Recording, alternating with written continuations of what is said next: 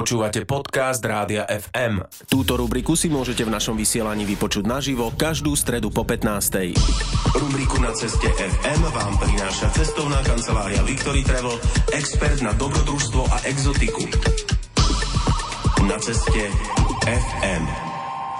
Už veľa rokov vám každú stredu po 15. v Popo FM prinášame cestovateľskú rubriku a dnes sa k nám v rozhovore opäť vráti bývalý a prvý autor rubriky na ceste FM Lirik, ale tento raz bude hosťom Zuzky Čaprnkovej, aktuálnej autorky na ceste FM a tá sa s ním rozprávala o jeho nedávnej ceste na tajský Phuket. Lirik sa do Tajska vybral so svojou rodinou a priateľmi a strávili tu skoro 3 týždne, takže nám Lirik porozpráva, ako to na pokovidovom Pukete vyzeralo a či je tu turizmus už rozbehnutý. A tiež nám prezradí, ako so svojou neposednou povahou zvládal plážové leňošenie a aj to, čo je dobré, čo dobre z thajskej gastronómie ochutnal.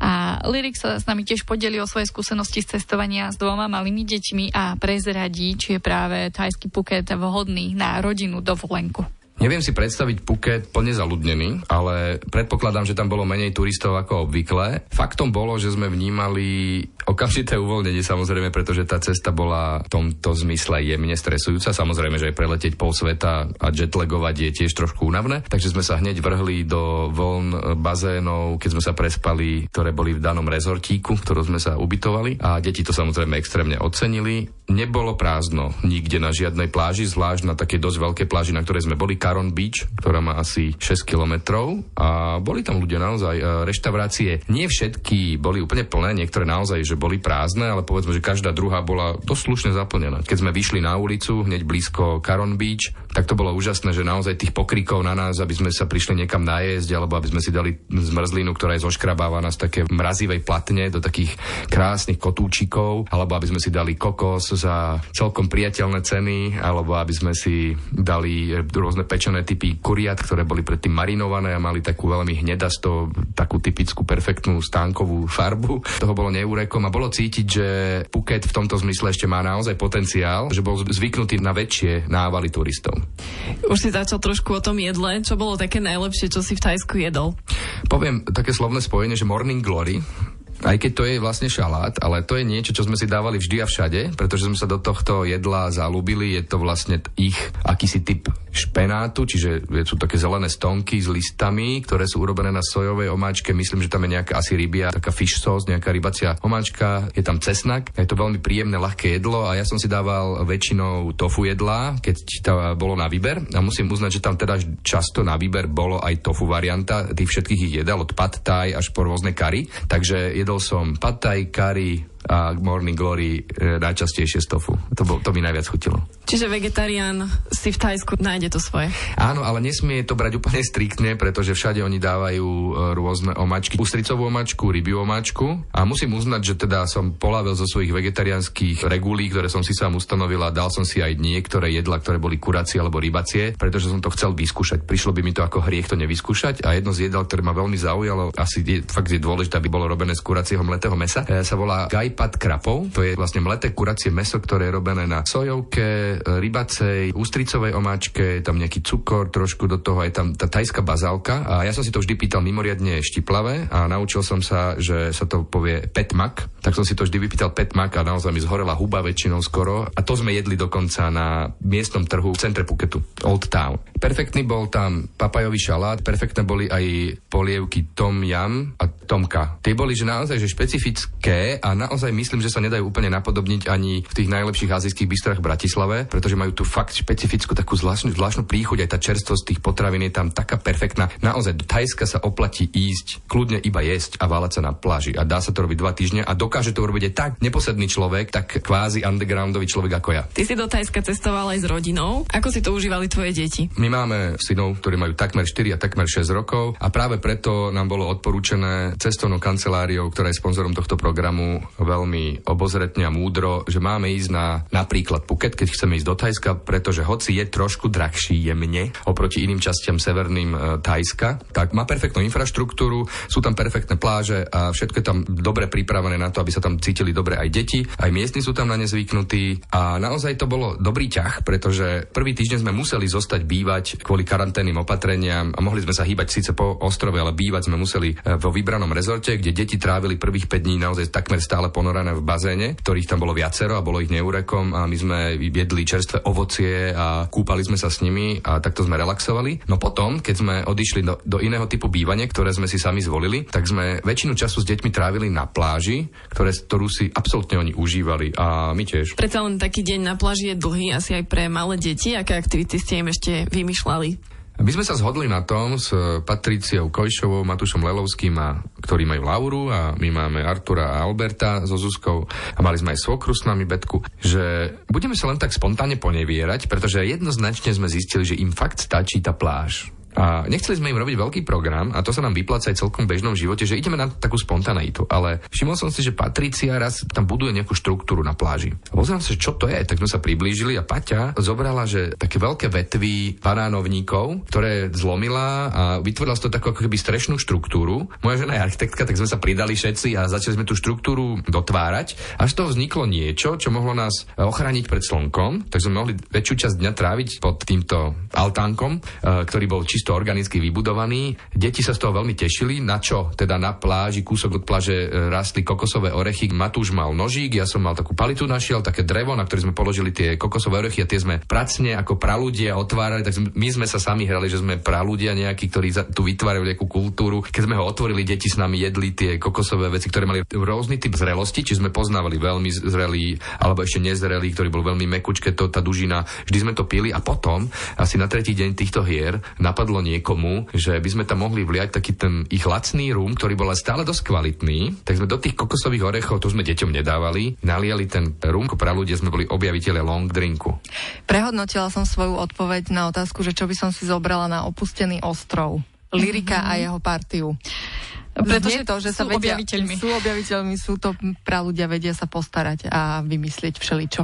No a ešte nás vezme aj Lirik, eh, neviem do ktorého kúta, ale sme s ním v Thajsku na Pukete, takže ešte bude rozprávať, eh, čo, k čomu možno sa dopracovala, k čomu možno došli aj s partiou, ale predtým si ešte budeme hrať. Kolega Potkán z Rádia FM, z hudby Sveta FM nám na dnes vybral skladbu s názvom Ramvong Sarafan od uh, interpreta, ktorý si hovorí Banien Srivongsa.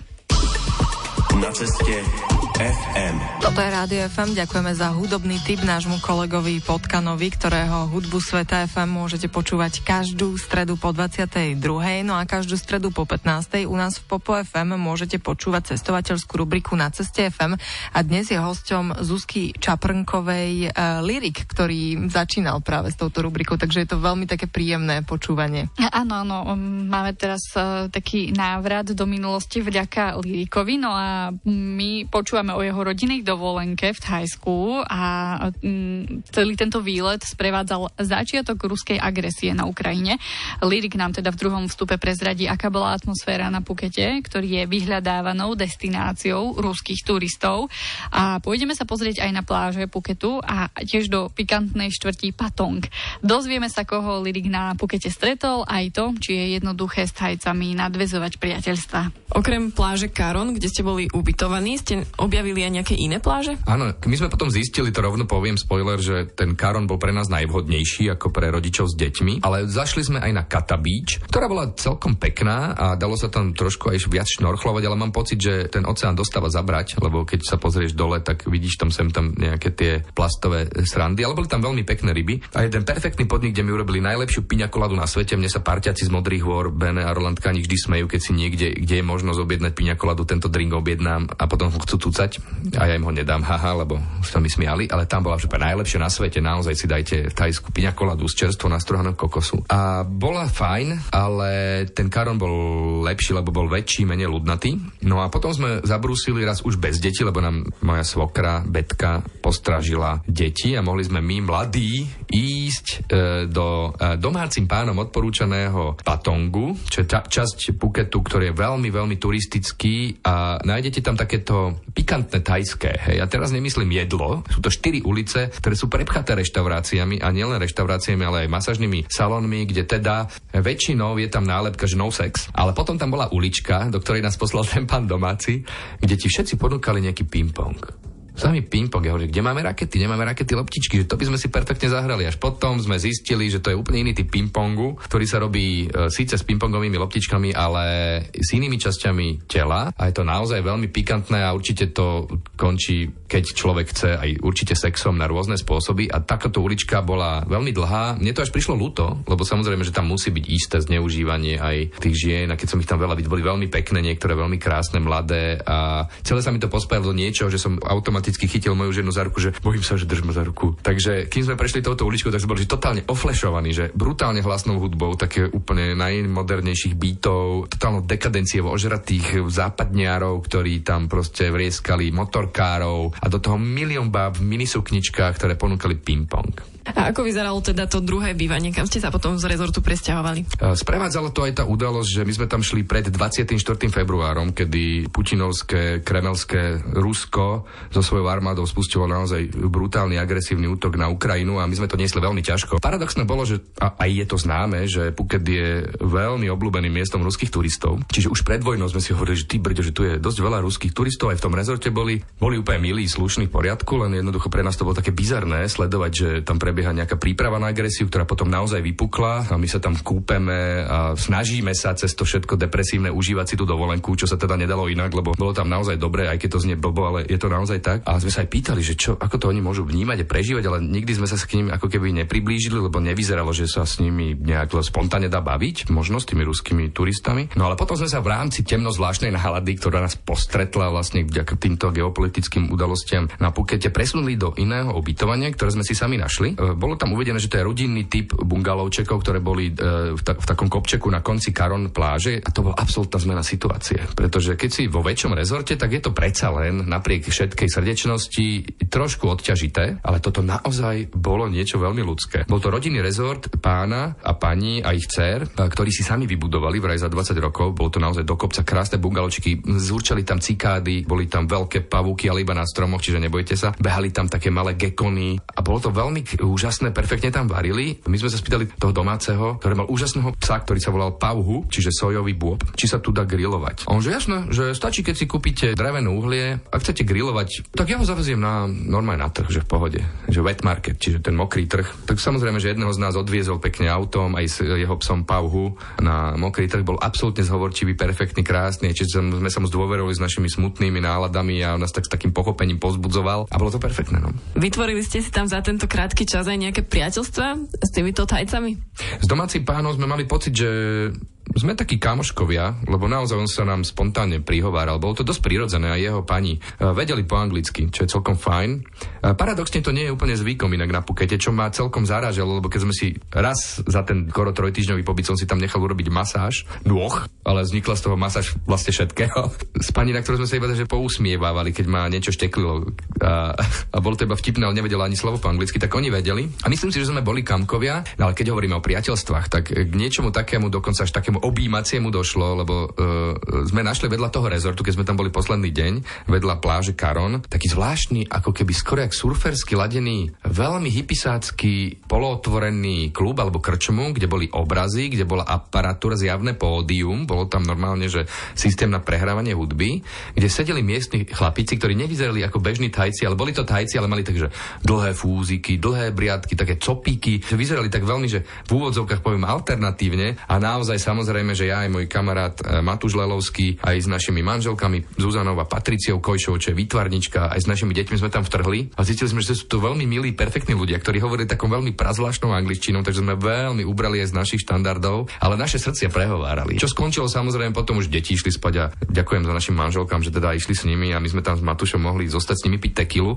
na ktoré nás oni sami pozývali. Dokonca sme ich tak akože podporili v tom, že teda nech niečo zahrajú naživo. Niektorí z nich teda naozaj vôbec nevedeli na, moc hrať, ale niektorí vedeli a vznikol z toho taký zvláštny myšmaš, kde som sa ja sám dopracoval na to pódium a začal som tam repovať nejaké slovenské veci do nejakých ich riffov, takých reggae riffov. A bolo to veľmi milé, sú z toho aj videá, ale postupom času tie videá už začali byť tým prejavom také trošku ožvatlané, teda tie tekily pribudali. Boli perfektní, veľmi sme sa zbratali. Keby som mali znova na Phuket, tak idem do tejto zvláštnej hypicackej krčmy.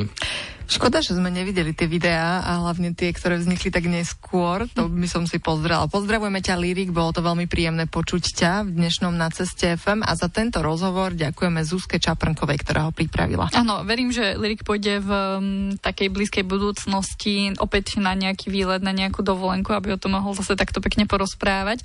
A ďalšie na ceste FM s iným cestovateľom vám prinesieme o týždeň v stredu po 15. Na ceste FM. Rubriku Na ceste FM vám prináša cestovná kancelária Victory Travel, expert na dobrodružstvo a exotiku. Počúvali ste podcast Rádia FM, stream. Živé vysielanie a playlisty nájdete na www.radiofm.sk. Rubriku Na ceste FM si môžete vypočuť naživo každú stredu o 15.10.